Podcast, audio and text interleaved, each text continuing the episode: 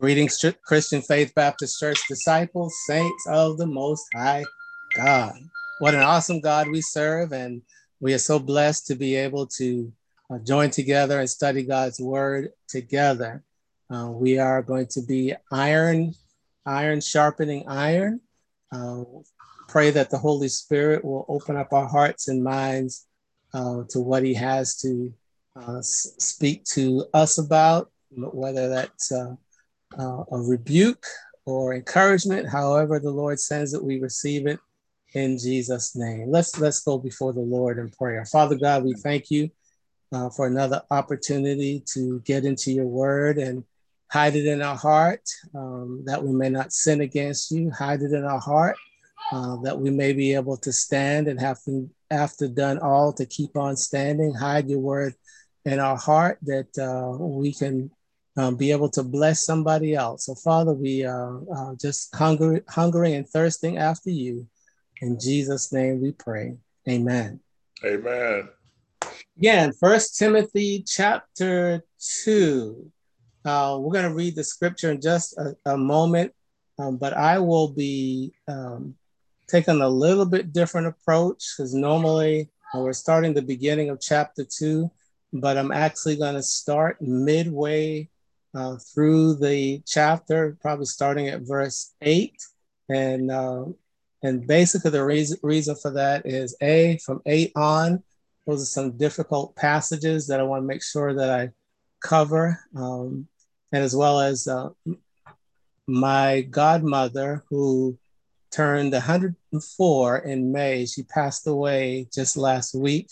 So I'll be going to uh, Boston um, to help funeralize her next uh, next week. So probably will not be here next Wednesday. So I just want to make sure that uh, whoever's going to teach next week, they're not tackling with the second part of this chapter. That's something that I, I wanted to be able to do. So that's kind of why we're starting midway through. So um, just give God thanks and praise.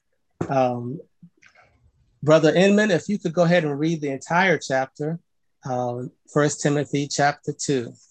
Yes, sir. Thank you. Therefore, I exalt first of all the supplications, prayers, intercessions, and giving of thanks be made for all men, for kings and all who are in authority, that we may lead a quiet and peaceful life in all godliness and reverence. For this is good and acceptable in the sight of God our Savior who desires all men to be saved and to come to the knowledge of the truth. For there is one God and one mediator between God and men, the man Christ Jesus, who gave himself a ransom for all to be testified in due time, for which I was appointed a preacher, an apostle. I am speaking the truth in Christ and not lying a teaching of the Gentiles in faith and truth. I desire, there, I desire, therefore, that the men pray everywhere, lifting up holy hands without wrath and without doubting. In like manner also, that the women adorn themselves in modest attire, attire with, with moderation, not with braided hair or gold or pears or costly clothing, but which is proper for women professing godliness with good works. Let a woman learn in silence with all submission. I do not permit a woman to teach or to have authority over a man, but to be insolent. For Adam was formed first, then Eve. And Adam was not deceived, but the woman being deceived fell into transgression. Nevertheless, she will be saved in childbearing if they continue in faith, love, holiness with self control. Amen. That was verse 15, correct? That was verse 15. Okay. Yes, Thank you. So, it's a lot in this particular chapter. And as I said, I was starting probably around verse eight. uh, in particular, maybe even in verse 9.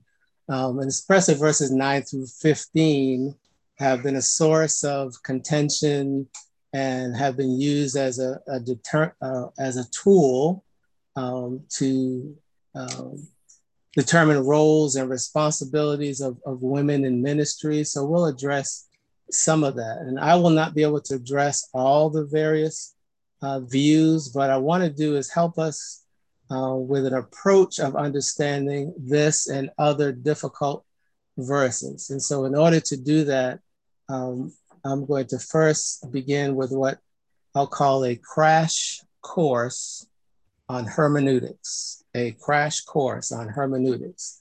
Hermeneutics is what's uh, is the principles of interpretation. So, what is the what are the lenses? What are the rules? What are the ways that we approach literature as a whole, but in this case, biblical literature. And so, um, just to use some some some guidelines. So, for one of the guidelines, and there are, and I'm using um, uh, some information um, from what's called uh, apologetics uh, press or apologetics research, and so I'm going to use some of their works just to lay out some uh, guidelines that we look at when we're interpreting a biblical passage.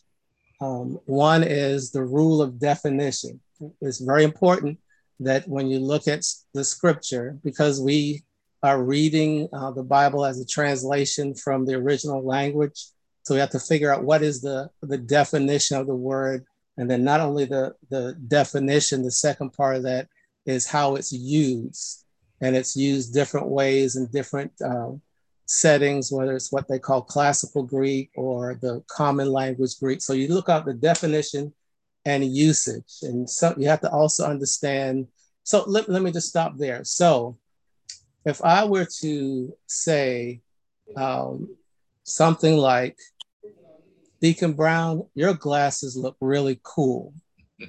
Probably 100% of you would know that what I'm talking about is I'm, I'm talking about how wonderful they are, how good looking they are. Nobody would probably say, "Oh, her her uh, glasses they must be pretty cold on her face." You know, so you understand how we use words can have different meanings, um, and so that's kind of what you have to be able to do is have to understand the definition, definition, how it's used in its cultural context, which is the next thing is what is the context in which it is given? So I'll just stop with those three. There are several more, but just to get a give a kind of a baseline of what we'll be dealing with when we talk about the passages that that follow. So I'm going to go back to verse 8, First Timothy chapter 2, verse 8. And this uh, actually, I'll just quickly summarize before we verses 1 through 7 is talking about prayer. It's also given us a, a, more of what I'll call the doctrinal basis of who Jesus is, and we'll be able to go back to that. But I want to start at verse eight because that kind of begins um, some of the the setting um, that Paul is getting at here. So, uh, Lloyd, if you're still on, can you please read verse eight again? Certainly, sir. Thank you. I desire, therefore, that the men pray everywhere, lifting up holy hands without wrath or doubting. Okay. So eight. first, go ahead. Is That's it? Okay, thank you. So the first part, obviously dealing with, he's dealing with the men. Um, and it can be used broader than that, meaning the people. Um, so there's a couple of ways we have to figure out. And again, that's how when we look at context. Is Paul speaking specifically to men? That's one of the things you, we kind of figure out. Or is he speaking men as in humanity? So whenever you're looking at scripture, you know, there are times when it's specifically talking about men, and there are other times when it could be generic as in humanity. So the first part, and, and just from again, the other part is context. The context is he's drilling first to the men and then to the women. So more than likely, he's setting up because in that particular culture, men and women would have sat differently and have been different sections. So he's trying to look at the, the order and how things are in that particular culture. So what does he say? It's not to exclude that women aren't to worship, but this is who he's addressing. What does he tell them to do? To do what? Lift up holy hands. What does he mean by that? Men everywhere to do what? Pray, lifting up holy hands, which means what? What do we do when we worship? So, one of the things that they are talking about is how Paul is instructing them how they are to worship and present themselves before the Lord. So, lifting up holy hands, there's a lot of other passages, primarily in the Old Testament. When, when someone says lifting up holy hands, A, we do it like this. From the Old Testament, but we, we it's carried over. Now we sing a song saying, I surrender all. So, one aspect of lifting up holy hands, you identify, we identify ourselves as surrendering to God. It's an act of submission or surrender. It's also indicating purity. It's almost saying, you know, look at, look at, I present myself before you as a clean vessel um, and, and ready to worship and give myself to you as what Paul says in Romans 12, a living sacrifice. So we're offering ourselves up. So he's teaching them how to approach themselves. But but the next part it says, without wrath or without anger and disputing. That's an odd thing for them to put in there. And it has to go back to chapter one and as other aspects. Why do you think that's in there? Well, he was dealing with what? False teachers, mm-hmm. divisions in the church. So in other words, he's saying when you present yourself before the Lord, do it in such a way that truly gives go- glory to God. Mm-hmm. And all this contentious actions uh, needs to be done away with because that is not pleasing to the Lord. So when we come before the Lord, we are presenting ourselves, men, you know, especially in that culture, it was um, that was the a patriarchal society. So we're saying, in your responsibility, let's not bring about factions and contentions and think about what happened in the very beginning in the garden or after they came out of the garden. Cain and Abel in the midst of worship. What did what happened? It was fighting, jealousy, hostility. Look what ended up when that yeah. took place. Mm-hmm. And so we when we present ourselves before the Lord in worship, we do it from a pure heart, not with all bringing all of our uh, divisions, um, backbiting, fighting. So we present ourselves in purity before the Lord in unity. And so he's addressing what's the issue that he's addressing. Remember what Paul said in the very first chapter Timothy, I'm leaving you there to deal with the issues in Ephesus because of the false teachers. And this is another way that Paul is weaving that thought even through this first part, you know, is what the Apostle John would say How can one say that he or she loves God and does not love his or her neighbor? So this is all part of the worshiping experience in the community. Uh, we want you to pray, but here's how you're to present yourselves not with all this faction, not with all this division, because that is not God glorifying. This is how we give praise and honor to the Lord. So that's the first part. And you will, we have to link back to the very first verse because it's talking about prayer in general. Um, so before I continue, any questions or comments just on verse 8? Good, good stuff. Good stuff. Context again is very important. We looked at you know the definition, how use a word, um, the definition, how word is used, the context.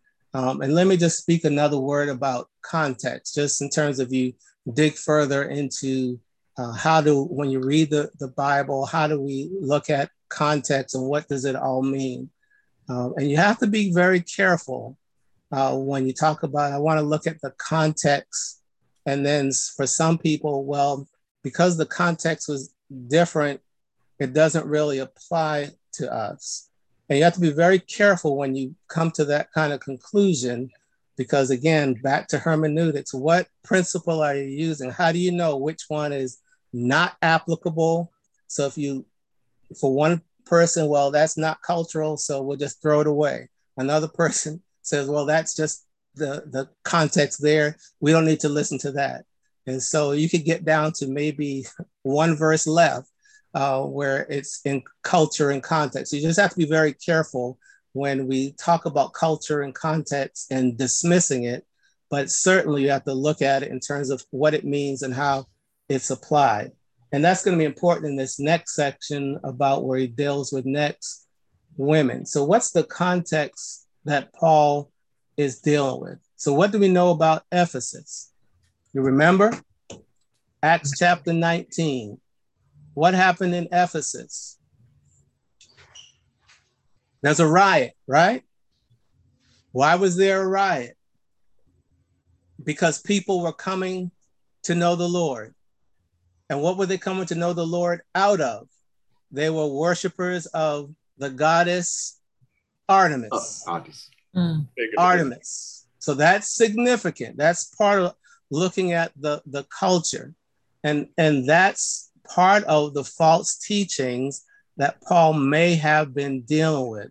Let me just look, I have kind of a composite of different things that I've looked up in various commentaries. And so I'll just kind of quickly go over. It was the, the belief system in Ephesus was a female centered religion, um, and that Artemis, or some would say Diana, but pretty much Artemis was worshiped as uh, the mother of the gods. That's one way that she was um, appear, and it was again women centered.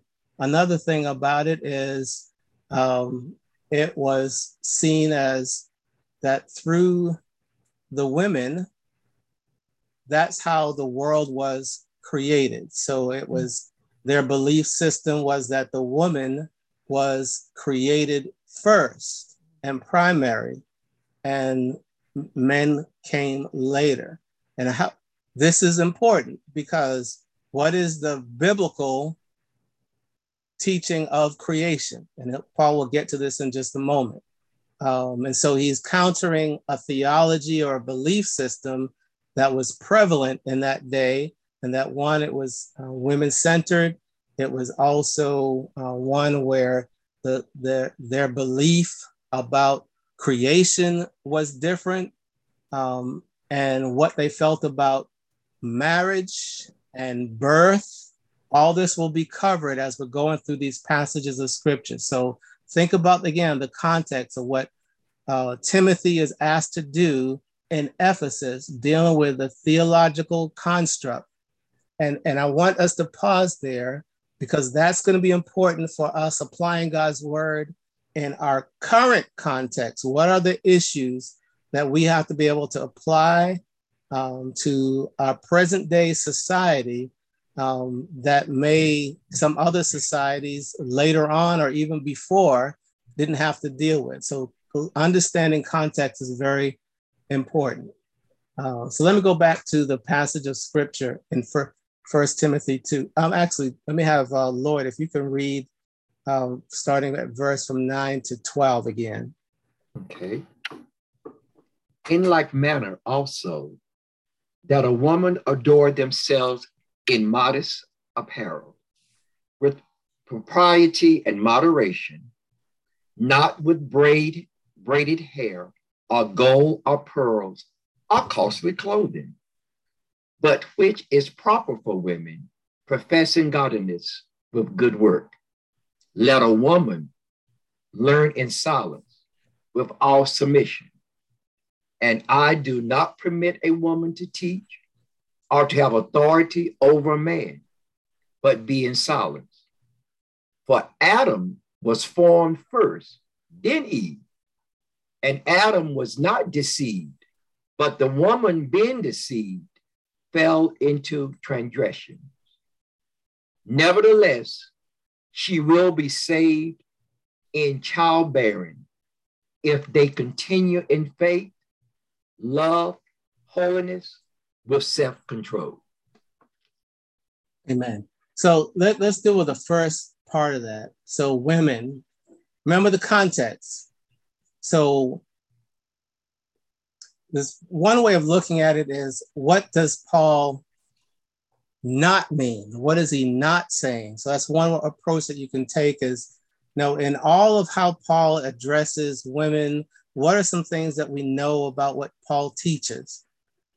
In Christ, there is neither Jew nor Gentile, bond or free, but we are all one in Christ. So is Paul saying something different here than what he teaches elsewhere?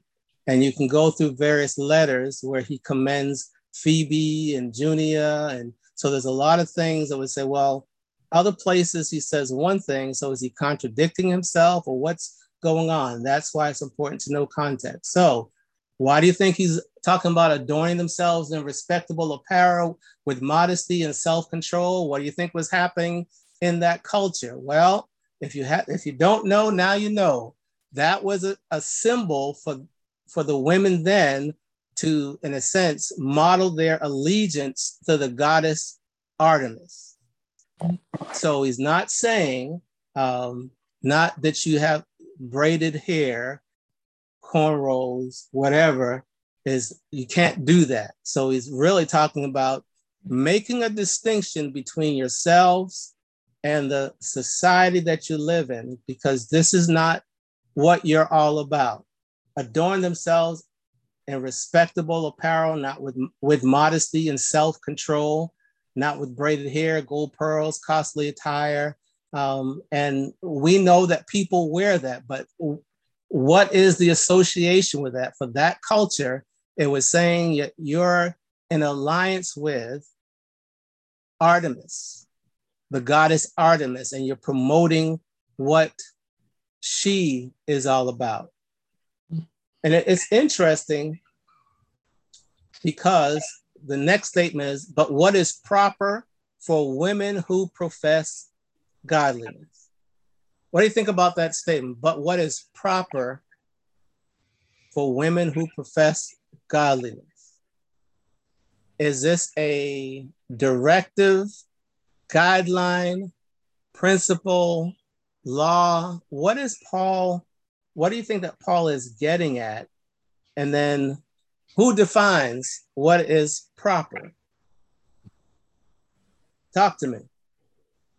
What is proper for women who profess godliness? Well, uh, culture we live in defines what's appropriate. And it sounds like Cut your mic on. Sounds like that society somewhat reflects this society. Uh, because if we think about it, hold on a second.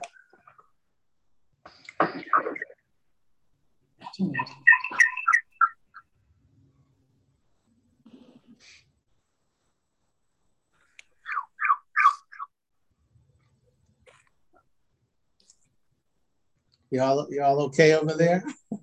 Uh, Benita's phone is going crazy. Anyway, uh, yeah, but uh, if you think about it, nowadays in most holiness churches, they have these dictates that say the women are supposed to be from head to shoulders, from a head to feet in clothing, no skin show, and no wearing of jewelry or lipsticks, things like that. So, in this context, they're talking about basically the same thing. Because the women that were uh, worshiping Diana, uh, which is almost a prostitute uh, cult, uh, dressed like that. So he's saying to the Christian women, don't dress like that because you don't want to identify yourself with them. Okay. What what else? What else? What is proper? Who defines what is proper? I think um, modesty and decency. Um, you just want to present yourself as a woman of God. I don't think it matters if you wear earrings or or braids in, in your hair. It's all about um, how you present yourself, humble, you know, um, dress decently and modestly, um, just presenting yourself as a woman of God. Okay. And I think if you have a relationship with God, spiritual discernment will just about let you know yes. a female know when she's maybe dressing a little bit, maybe out of place for a certain situation. But you have to have that kind of consciousness, I guess, is what I would call it. Okay. And you, go ahead. You, Pastor, say ask the question: Who determines? Yes, the woman does. Mm-hmm. Oh. I think yeah. she does, just like Frances and Charlene just said, she knows what she wants to, uh, she knows prayerfully and uh, in her heart what would be acceptable to God and would likewise be acceptable in his house or in his uh, presence, which is everywhere. Yes. So I think the woman determines that. Okay. One other thing, too, Pastor, I like to interject is conservativeness in a Christian woman. Uh, you don't want to present yourself, okay, as portrayed back in the days of um, the Old Testament. You know, some are uh, call themselves hookers or whores or harlots, and you didn't want to. Women don't want of God don't normally want to express or, or identify themselves in that particular way. Well, that applies to the day as well. You don't want to um, present yourself in a way that would entice more or less men to look at your figure or body parts mm-hmm. and cause you to, to fall into sin. And if you are in that situation, I think a lady of God would recognize that. That that probably needs to get un, unpacked a little bit more, um, because what I think I heard was the woman determines or defines that. So is that that in a sense is talking about empowerment. Um, so let, let me go a little bit deeper. Now, does culture influence our view of what is proper. I see a couple of heads nodding. Everyone else, I can't see you. So I don't see any hands, emoji hands raised. Or, um, so what do you does, define, define culture? Um, what you mean? Um, by I mean, talking about church culture. No, no, no, no, no. I'm, I'm, I'm talking about I'm talking about culture as a whole. Um, our beliefs, our music, our patterns, our thought process, all that's part of the culture. So if I were to say, what is the American culture? We would take all that into account. So the context that we live in is we are in the American culture. Well, what does that mean? How does that influence of what is proper. That's, let me just restate that. We are in the American culture of 2022. Mm-hmm. We're not in the American culture of 1955. Right. That's, Would you say that there's been a difference in those ultimate that, that amount of years? most Yes. Yes. Yes. Okay.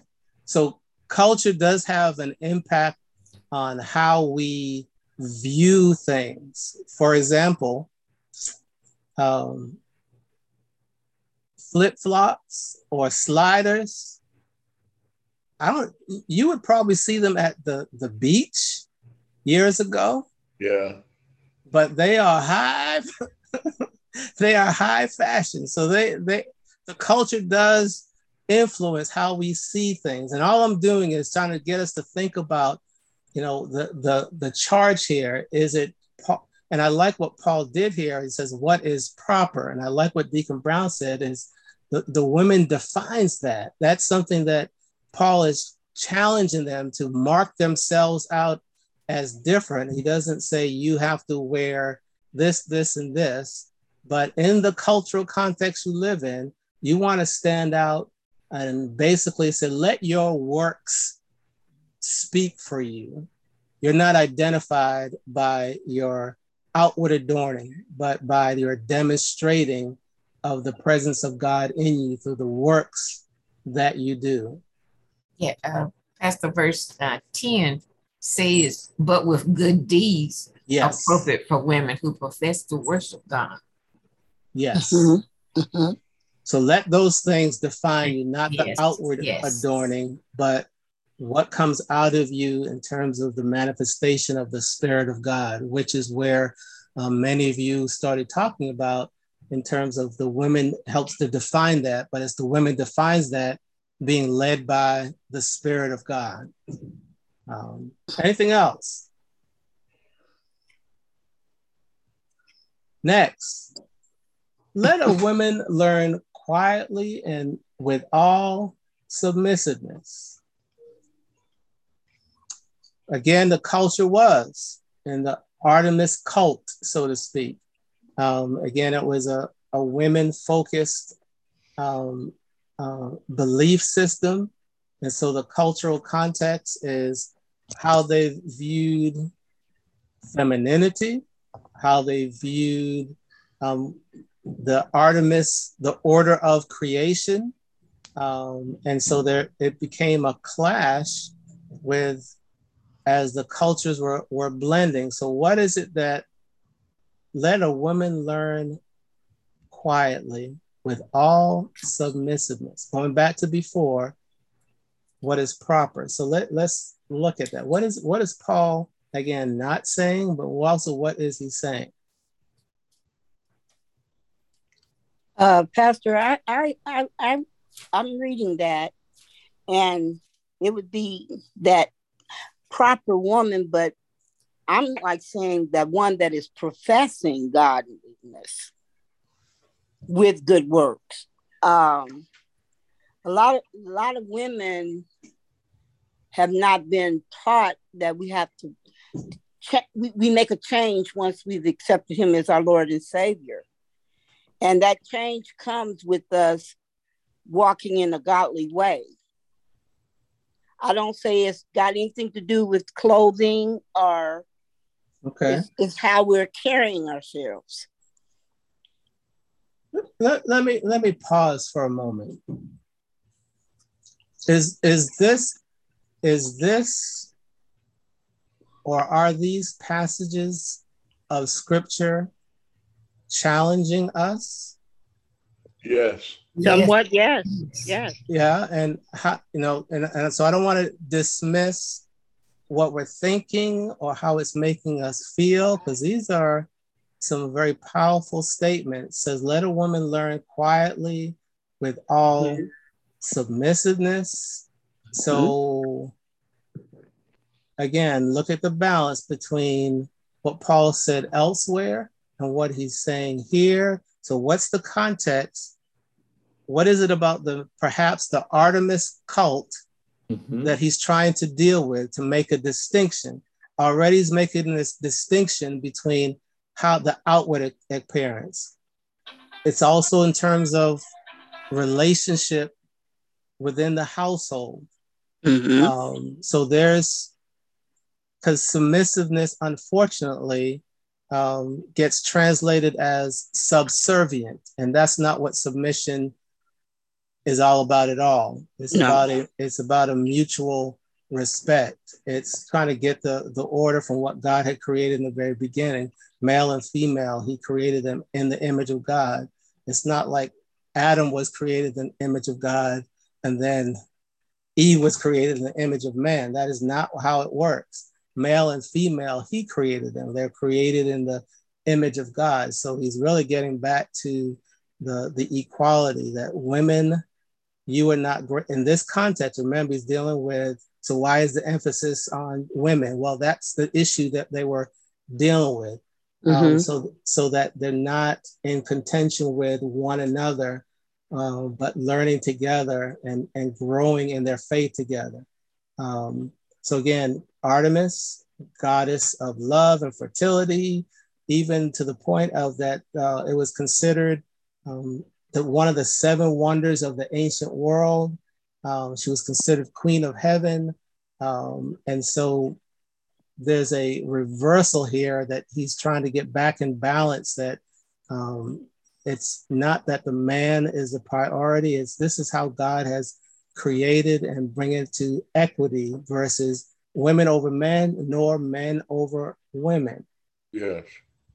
I think holy. a little bit of, uh, uh, as far as being submissive, it's not a, like you said, it's no, not a matter of man over woman, woman over man.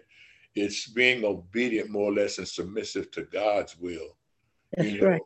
When it comes down to that aspect of, of, of being uh, humble and carrying yourself in a particular way. Because not only does women have to carry themselves, a man must carry himself in an honorable and, and way to set more or less the example. I think that's when he when he, he said about becoming first and woman coming along later. He meant that the man should set the example for her. And if you notice in the, in, and I think in the beginning, uh, when when Adam and Eve were in the garden, you know, Adam uh, abandoned her for a minute to do something, and she left her alone to be enticed. Am I right? Um, I don't know. I, I think you're, you're going, you, for me, you're going a little bit. You're going a bit, a little bit too far. Okay. Um, that I like. I like to. I like to fill in the blanks and and think about things but I will not I will not make it dogmatic to say that's exactly what happened. Certainly I can think, well, maybe maybe there's some truth to that, but I was not there. I don't know if uh, Adam was on his cell phone or texting somebody and just got distracted and because um, what that uh, let me just say what that would mean is that Eve was so dependent and powerless that unless Adam was watching her, she couldn't think for herself. And remember, man and women both were created in the image of God. So that's why I, I, I would say it sounds okay, but I, I don't know if I want to go well, there. Because that, I, am just, I'm just, I'm just giving my my opinion. Oh, oh yeah, and that's that's and that's what I want. Go, I wasn't there either, Pastor. but but but uh, I think when I heard you say, "Isn't that right?" That's why I kind of say, "I don't know." so yeah, that's that's uh, submission. I think about being submissive Yes, that that's the I think that's the main thing, and that's when you go back to Ephesians chapter five, and you normally see why submit to your husbands, and they start from there, but you have to go to the verse before, which talks about mutual submission. Yes, so mm-hmm. submission has always been a theme within Paul. That's why you look, okay, what does Paul say elsewhere about submission? Is only to the women? No, but in, again, in this context He's dealing with an issue within the if the the church at Ephesus. Yes, sir. Um, um go ahead. I was just going. Oh, I'm sorry. Go ahead. From uh, from First Peter. Go ahead. Uh, the third chapter, beginning with the third verse. Your beauty should not come from outward adornment, such right. as braided hair and the wearing of gold jewelry and fine clothes. Instead, It should be that of your inner self, the That's right. unfaded beauty of a gentle and quiet spirit, which is of great worth in God's sight. For this is the way the holy women of the past who put their hope in God used to make themselves beautiful. They were submissive to their own husbands, Mhm. like Sarah, who obeyed Abraham and called him her master. You are her daughters if you do what is right and do not give way to fear. So it's more about your inside than your That's right. outside. That's right. Right. That's right. Um, a- and, we can unpack that a little bit more, but I think that passage speaks for itself to look at that area of submiss- submission, um, and that's the whole package. I do not allow women. Oh no, I'm sorry, Deacon Brown. Go ahead. Oh, no, I, I totally agree. I was just going to say that this is an example of what we're doing is uh, studying, not just reading. Because when I read it for the first time, I thought, mm, but then, I mean, this is full transparency. And I was trying to get a contextual understanding. But now that we have discussed it, it is clear to me that it's not women were to be seen and not heard That's in this in this learning situation. But I'm I'm looking at the uh, translation from Message that says, "I don't let women take over and tell men what to do. They should study to be quiet and obedient along with everyone else." Amen. Mhm. And then it goes on to talk about the the uh, order in which creation took place. But it it it is not putting women under the thumb of men No. but under the um i guess the the i don't even know what the word is right It's now it's Paul is equal. dealing with this this equality issue. yeah yeah much much before it became in, in vogue. It's just that the rollout just took took a long time. Right Um, right So if you use something in that particular translation uh, or paraphrase in the Message Bible, it's very interesting, and that's why I said before you look at definition and how words are used. There's a, a Greek word that's usually used for Mm. authority, and it's the word is exousia. That's the normal word that's used. In this text, they use a different word, and it's the Greek word is authent- authentin or something like that. I'm not pronouncing it correctly. So that then you have to wonder, well, why does it use this word when the normal word is exousia versus authentin? Well, he uses authentin has to do with, just like that translation says, it's more of an abuse of power. Mm-hmm. So what is again going back to the culture again, the the reversal of the society is how they viewed women, women's role, um, and that's not what it's. This is not men are not to be abusive, nor are women to be abusive. They are to be in mutual submission to another. So it's not just having authority and having a- an abusive power, but they are to learn together. And, and here's what he's so teach what? The teaching that he was countering was the false teaching or the understanding of creation. The Mhm. biblical order of creation, God created the heavens and earth, and he states Adam was formed first and then Eve. Well, why does he do that? Because in that culture, it was the goddess who was formed first and then came man. So he's trying to get them to say, no, this is not how it works. This is the order of creation. And it's not the man who, I can't remember the name, was Addis or something like that, is the one that bring fault. It was actually Eve. And so he's balancing it out, not to blame Eve, but going back to what is it, how is it that God created? This is the biblical, uh, this is the biblical order. Okay, let me pause here for a moment. I'm gonna un- ignore my alarm in case you heard it. I just need an extra five minutes tonight because I think this is important for us to cover. Um, I don't want to gloss over it, but to, to not to teach those things that are contrary, because there was even a te- teaching about where, what did he tell Adam and Eve to be fruitful and what Multiply. multiply. Multiply. well, there was also a teaching about celibacy in marriage, um, Mhm. denying themselves from one another. So that's that's the whole thing as he's talking about is here. That's not what God intended at all. This is the order of creation, and this is what he wants you to be able to do. And let's learn of learn, but also we're going to counter the false teaching um, that is going on. Uh, so that's a very uh, powerful thing that he does. And finally, the last thing that he talks about is, and women will be saved in childbirth. Now, where does what does Paul teach about salvation? Salvation is what? It's free. Okay, it's free. What else? By faith. By By faith, in faith. What else? Christ. So, Ephesians 2 8 9, salvation by grace through faith. With.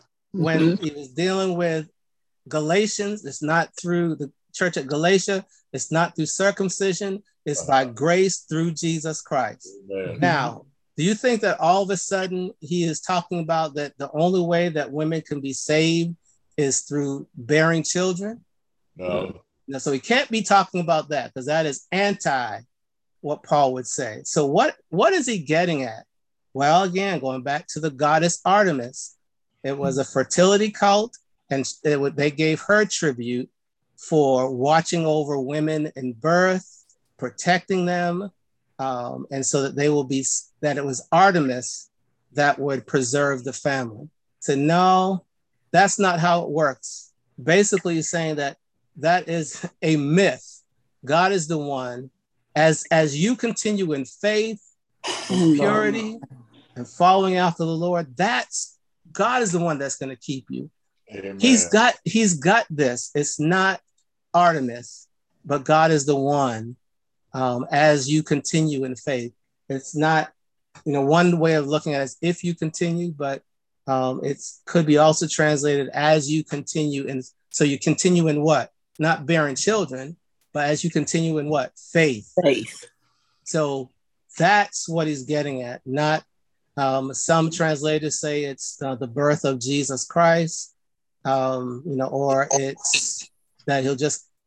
But it's it's basically saying that God is in control. All these things that you heard about Artemis, those are false. God is the one who brings you life. God is the one who brings you in relationship with one another. Don't try to reverse or, or try to bring in another teaching that does not give glory to God, even in bringing and being fruitful and multiplying. That's not up to Artemis. God is the one that produces that. So trust in Him and all things in your life. So it's not a prohibition against women teaching, it's not a subservient of women, it's more of countering the false teaching to bring it in line with God's word. The context is that's why I say the context is very important. Let's not forget about the Holy Spirit as well, Pastor. Oh yes, yes, yes. I mean, uh, was it's Comfortless. It's by grace Mhm. through faith in Jesus Christ, sealed by the Holy Spirit. All of that it comes into play, but it's not Artemis and the belief system that would bring about confusion and division, divisiveness. This is what God did. He has it under control. And this is what I want you to, Timothy, to teach them. So all this confusion can be cut through and that you, we can live a godly life in our society. I'm going to stop there. Amen. I'm going to stop there. So we covered some of uh, verse 8 and then 9 through 15.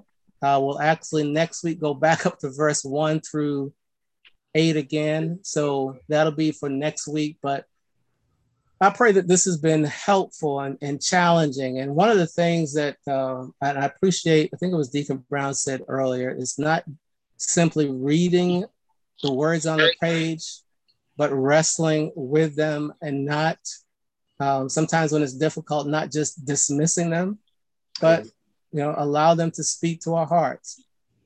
And let me close with this, and not to counter anything I've said so far. There are there are many other ways that people look at this passage. So what I have tried to do is give you uh, a perspective and how you can approach the scripture, and I pray that you uh, will be challenged to dig even deeper yourself, um, because this is not one of those, again, if this has been a contention from early church up to now, it will be pretty vain on my part to think that I have answered all the questions. So I, I want you to continue to study in this particular issue and see you know what God is how God is speaking to and through us. Amen. Amen. Amen. Amen. Amen. Amen. To God be the glory. Amen.